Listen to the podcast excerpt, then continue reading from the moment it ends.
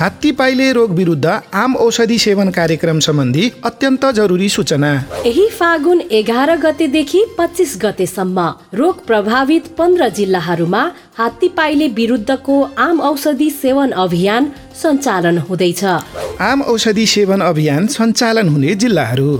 झापा मोरङ धनुषा महोत्तरी रौतहट सर्लाही बारा रसुवा लमजुङ पर्वत बागलुङ कपिलवस्तु बाँके दाङ र कैलाली।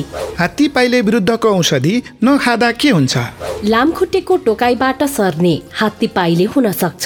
यो रोग लागेमा खुट्टा सुन्निने पुरुषहरूमा अण्डको सुन्निने तथा महिलाहरूमा स्तन पनि सुनिन सक्छ।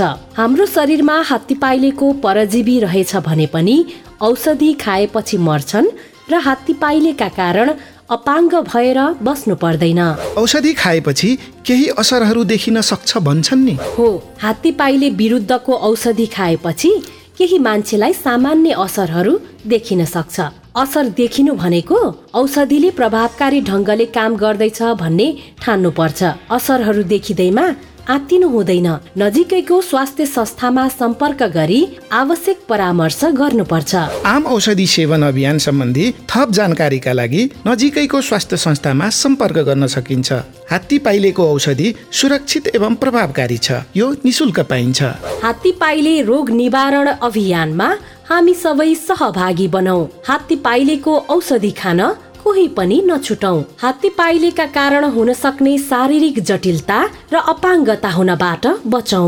अमेरिकी जनताको सहयोगमा अमेरिकी सहायता नियोग युएसएआईडी अन्तर्गत सञ्चालित RTI international act to end NTDs east संघको आर्थिक सहयोगमा नेपाल सरकार स्वास्थ्य तथा जनसङ्ख्या मन्त्रालयद्वारा प्रस्तुत जनहितकारी सन्देश।